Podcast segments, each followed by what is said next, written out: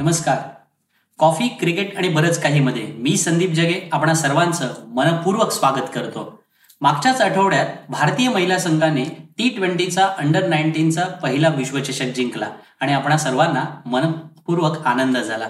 त्याचं कारणही आहे कारण भारतीय महिला संघाने अनेकदा विजयाच्या जवळ येऊन पराभव पचवलेले आहे आणि अशा वेळेला विजयाच्या ट्रॉफीचा स्पर्श आपल्याला अंडर नाईन्टीनच्या या मुलींनी करून दिला. स्टेटस रील्स आणि ट्विटच्या या जमान्यामध्ये आपण सर्वांचा आशावाद आता पुन्हा थुई थुई नाचू लागलाय. कारणही अगदी तसेच आहे कारण अंडर नाईन्टीनच्या विश्वचषकानंतर आता महिला टी ट्वेंटी विश्वचषक येतोय आणि तो दक्षिण आफ्रिकेतच असणार आहे जिथे भारतीय संघाने विजय मिळवून दाखवलेला आहे. दहा फेब्रुवारी ते सव्वीस फेब्रुवारी रोजी रंगणारी ही स्पर्धा कशी असेल जाणून घेऊया या व्हिडिओतून. दक्षिण आफ्रिकेमध्ये सध्या उन्हाळ्याचा सीझन सुरू आहे. म्हणजेच या सीझनमध्ये तीन मैदानं दक्षिण आफ्रिकेने निवडलीत. एक मैदान आहे ते म्हणजेच न्यूलँड्स क्रिकेट मैदान. दुसरं आहे ते सेंट जॉर्ज पार्क मैदान. आणि तिसरं आहे बोलंड मैदान. अर्थात आपल्याला बोलंड पार्कचं मैदान आठवत असेल. आपण हॉलंड विरुद्ध दोन हजार तीन साली विश्वचषक स्पर्धेतला पहिला पहिला सामना इथेच जिंकलो होतो. आणि त्यानंतर याच मैदानावरती कॅनडाचा संघ श्रीलंकेविरुद्ध छत्तीस धावांवरती ऑल डाऊन झाला होता. अर्थात त्या आठवणी दोन हजार तीनच्या विश्वचषकाच्या आहेत. दोन हजार तेवीसला हे मैदान कोणासाठी कशा स्वरूपाचं लकी असेल ते या विश्वचषकातच समजणार आहे. कारण कारण टी ट्वेंटी विश्वचषकाचा जो प्रवास आहे ना महिला संघांचा तो सुरू झाला होता दोन हजार नऊ साली. थोड्या अंशी का होईना आपल्याला इतिहासात डोकवावं लागेल. पॉल कॉलिंगवूड आठवतोय तुम्हाला? ज्या वेळेला इंग्लंड संघ टी ट्वेंटीचा विश्वचषक स्पर्धा जिंकला होता ज्या इंग्लंडने क्रिकेट खेळायला जगाला शिकवलं असं म्हणतात त्याच इंग्लंडला पहिला पहिला विश्वचषक मिळवायला तब्बल दोन हजार नऊ साल उजाडलं होतं. आज त्याच दोन हजार नऊच्या सालापासून सुरू झालेली ही स्पर्धा जिथे अर्थात इंग्लंडमध्येच ही स्पर्धा सुरू झाली होती आणि योगायोगाने इंग्लंडच्याच महिला संघाने टी ट्वेंटीचा विश्वचषक स्पर्धा जिंकली होती. त्यानंतर ही स्पर्धा सातत्याने होते. दोन हजार नऊ दोन हजार दहा दोन हजार बारा दोन हजार चौदा दोन हजार सोळा दोन हजार अठरा वीस आणि आता दोन हजार तेवीस. ही आठवी स्पर्धा असणार आहे. या आठव्या स्पर्धेपूर्वी आपण जर जाणून घेतलं ना तर पहिल्या दोन हजार चौदा पूर्वीच्या ज्या स्पर्धा होत्या त्याच्यामध्ये केवळ आठ संघ सहभागी व्हायचे आणि आता मात्र दोन हजार तेवीसच्या स्पर्धेत तब्बल दहा संघ स्पर्धेत सहभागी असणार आहेत. हे संघ कोणकोणते आहेत? एक नजर आपण नक्की टाकूया. ऑस्ट्रेलिया हा नक्कीच फेवरेट संघ असणार आहे. त्यानंतर दक्षिण आफ्रिकेचा संघ जो अर्थात यजमान संघ असेल त्यानंतर न्यूझीलंड आहे इंग्लंड आहे भारत आहे श्रीलंका आहे त्याच्या जोडीला अर्थातच पाकिस्तान सुद्धा असणार आहे. आणखीन बांगलादेशचा संघ सुद्धा आपल्याला पाहायला मिळणार आहे. आयर्लंडचा संघ सुद्धा आपल्याला मैदानामध्ये पाहायला मिळणार आहे. आणि जोडीला वेस्ट इंडिजचा संघ सुद्धा असणार आहे. आणि त्याच्यामुळे चुरशीच्या लढती आपल्याला या स्पर्धेच्या दरम्यान पाहायला मिळतील. आठ संघ या स्पर्धेमध्ये खऱ्या अर्थानं ऑफिशियली सहभागी झाले होते. आणि दोन संघ हे क्वालिफाय राऊंडने आले. ते दोन संघ आहेत बांगलादेश आणि आयर्लंड. आठ संघांच्या मध्येच क्वालिफाय राऊंड सुद्धा झाले होते आणि त्यातून हे दोन संघ पुढे आलेले आहेत. विशेष म्हणजे त्या क्वालिफाय राऊंडमध्ये युएचा संघ सुद्धा पाहायला मिळाला होता कारण युए मध्ये ती स्पर्धा पार पडली होती आणि युएसएचा संघ सुद्धा स्पर्धेत सहभागी झाला होता. कधीतरी नंतर जाणून घेऊया आपण क्वालिफाईंग नेशन्स कोणकोणते होते किंवा त्यांचा खेळ कसा झाला. पण टी ट्वेंटी विश्वचषकामध्ये फेवरिट नजर कोणावर असेल तर ती अर्थातच ऑस्ट्रेलियावरती. कारण तब्बल पाच वेळा या संघाने विश्वचषक स्पर्धा जिंकलेली आहे.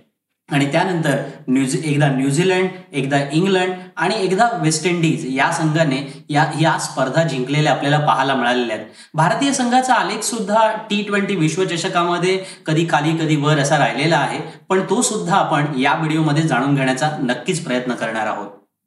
मध्ये एकूण तेवीस सामने राऊंड रॉबिन पद्धतीने खेळवले जाणार आहेत. अर्थात याच्यामध्ये दोन ग्रुप निश्चित करण्यात आलेले आहेत. पहिल्या ग्रुपमध्ये ऑस्ट्रेलियाच्या सोबत न्यूझीलंड सुद्धा आहे तिकडे साऊथ आफ्रिका आहे श्रीलंका आहे आणि बांगलादेश सुद्धा असणार आहे. तर दुसऱ्या बाजूला भारताच्या ग्रुपमध्ये पाकिस्तान आहे. त्यानंतर अर्थातच आपल्याला भारतीय संघ खेळताना पाहायला मिळणार आहे. तो इंग्लंड सोबत त्यानंतर वेस्ट इंडिज सोबत सुद्धा खेळताना पाहायला मिळणार आहे आणि मग आयर्लंड सोबत. भारताचा पहिला सामना बारा फेब्रुवारीला होतोय आणि तो पाकिस्तान सोबत असणार आहे. त्याच्यामुळं पारंपरिक प्रतिस्पर्ध्यांमधला हा सामना सुद्धा तितक्याच आत्मीयतेने पाहायला जाणार याची माझ्या मनात तरी कोणतीही शंका नाही. त्यानंतरचा पुढचा सामना पंधरा तारखेला अठरा तारखेला आणि वीस तारखेला भारतीय महिला संघ आयर्लंड संघासोबत आपला सामना खेळणार आहे.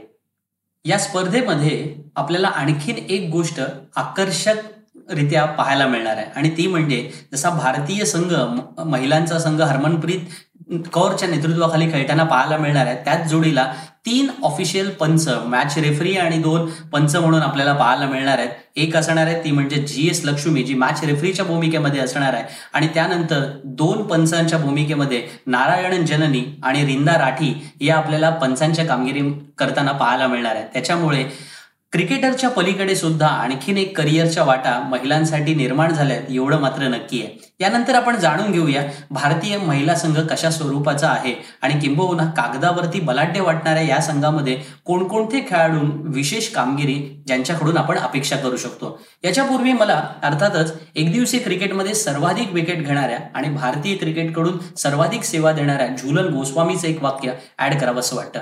जुलन गोस्वामी एका इंटरव्ह्यूमध्ये म्हणते की जर तुम्हाला जागतिक क्रिकेटमध्ये लोकप्रिय व्हायचं असेल किंवा किंबहुना भारतीय क्रिकेटर म्हणून लोकांच्या मनामध्ये स्थान निर्माण करायचं असेल तर भारतीय संघ महिला संघाला मोठ्या स्पर्धा जिंकणं आवश्यक आहे. काहीतरी मोठं करणं आवश्यक आहे. हरमनप्रीत कौरने झुलनचं हे वाक्य मनावरती घेणं फार आवश्यक आहे. कारण ज्या वेळेला हरमनप्रीत कौरकडे नेतृत्व करण्याची क्षमता आहे उत्तम खेळ दाखवण्याची अर्थातच गुणवत्ता आहे या गोष्टी जर जुळून आल्या तर टी ट्वेंटी विश्वचषकाचा भारतीय संघाचा प्रवास सोपा होऊ शकतो. कारण तिच्या जोडीला स्मृती मानधना आहे शेफाली आहे. शेफाली वर्माने दाखवून दिलेलं आहे की अंडर नाईन्टीनचं विश्वचषक पद ज्या वेळेला तिने प्राप्त केलं त्यावेळेला तिने एक संघ बनवला एक संघ घडवला आणि तिच्याकडे असणारी बॅटिंग मधली स्फोटकता आज आपण सर्वांनी पाहिलेली आहे.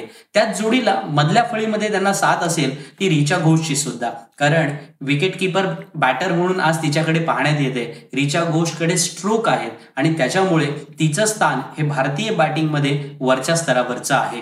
या जोडीला मध्यफळीमध्ये रॉड्रिक्स किंवा हर्लिन को हर्लिन देओल यांचाही अर्थातच वाटा असणार आहे. पण त्या आणखी यांच्या सोबतीला भारतीय संघामध्ये कोणकोणते गोलंदाज आहेत किंवा किंबहुना शिखा पांडे राजेश्वरी गायकवाड दीप्ती शर्मा आणि याच्यासोबत पूजा वस्त्राकर यांच्या समवेत एक महत्वाचं नाव आणखीन आहे. ते म्हणजेच रेणुका ठाकूर.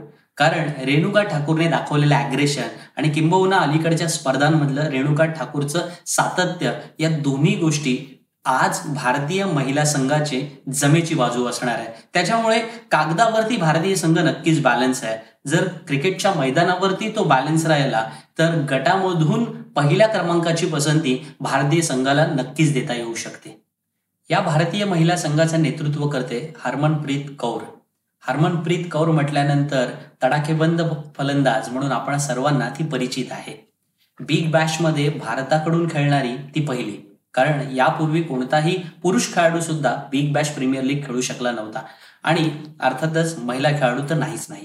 अशा बिग बॅश लीगमध्ये अफलातून परफॉर्मन्स दाखवल्यानंतर हरमनप्रीत कौर भारतीय संघामध्ये सुद्धा तितक्याच तडाखेबंद फलंदाजीसाठी ओळखली जाते. तिच्या जोडीला स्मृती मानधना आहे. स्मृती मानधनाकडे उत्कृष्ट टॅलेंट आहे. शिवाय मोठे फटके खेळण्याची क्षमता सुद्धा आहे. त्याच्या जोडीला मधल्या फळीमध्ये आता रिचा घोष सुद्धा आपल्याला पाहायला मिळणार आहे. जी भारतीय संघाकडे यष्टीरक्षक आणि त्याच वेळेला उत्तम फलंदाज म्हणून सुद्धा तिच्याकडे पाहिलं जात आहे आणखीन जोडीला दीप्ती शर्माकडून भारतीय संघाला अपेक्षा नक्की असतील. कारण दीप्ती शर्मा उत्तम गोलंदाजी करते. त्याच्या जोडीला ती फलंदाजी सुद्धा करू शकते. अष्टपैलू खेळाडू म्हणून दीप्ती शर्माचा पर्याय भारतीय महिला संघासाठी महत्त्वाचा असणार आहे. आणि गोलंदाजीमध्ये म्हणायचं झालं ना तर भारतीय संघाच्या सगळ्या ज्या आशा असणार आहेत त्या अर्थातच रेणुका ठाकूरकडे अवलंबून असणार आहेत. कारण रेणुका ठाकूरकडे असणारं सातत्यपूर्ण कामगिरीचं कामगिरी ही महत्वाची बाजू आज रेणुका ठाकूरकडून अपेक्षित केली जाईल. आणि जर रेणुका ठाकूरच्या सोबत शिखा पांडेने सुद्धा त्या पद्धतीची कामगिरी केली तर नक्कीच भारतीय संघाला विजयापासून कोणीही रोखू शकणार नाही. आमच्या सीसीबीकेच्या चॅनलवरती पहिला इंटरव्ह्यू महिला क्रिकेटरचा झाला होता देविका वैद्यचा. आणि त्यामध्ये देविका वैद्य याच भारतीय महिला टी ट्वेंटी विश्वचषकाचा भाग सुद्धा असणार आहे. ती एक वाक्य खास म्हणाली होती की महिला क्रिकेटरचा प्रवास इतका साधा सोपा नसतो. हा प्रवास प्रचंड अवघड असतो आणि त्याच्यामुळे मैदानावरती येण्यापूर्वी महिला क्रिकेटरला सुद्धा संघर्ष करावाच लागतो. आणि किंबहुना आपल्या सर्वाला भारतीयांची सामाजिक शैक्षणिक आणि किंबहुना आर्थिक परिस्थिती या सगळ्या बाजूला ठेवून क्रिकेटच्या मैदानावरती आल्यानंतर एका मोठ्या प्रमाणावरती स्पर्धेला सामोरं जावं लागतंय. पण अशातही या सर्व महिला खेळाडू आज आपल्या भारतीय संघाला काहीतरी देऊ पाहत आहेत जागतिक क्रिकेटमध्ये स्वतःचा दबदबा आणि दरारा निर्माण करण्याचं स्वप्न उराशी घेऊन त्या खेळणार आहेत. आणि अशा वेळेला अंडर नाईन्टीनच्या विश्वचषकाला सचिन तेंडुलकरचं ते वाक्य मला वाटतं टी ट्वेंटीच्या या महिला संघांना सुद्धा तेवढंच लागू पडणार आहे. सचिन तेंडुलकर म्हणाला की मी ज्या वेळेला दहा वर्षाचा होतो एकोणीसशे त्र्याऐंशी साली भारतीय संघाने विश्वचषक जिंकला आणि माझं स्वप्न सुरू झालं. हे स्वप्न पूर्ण करायला तब्बल दोन हजार अकराचं वर्ष उजाडलं.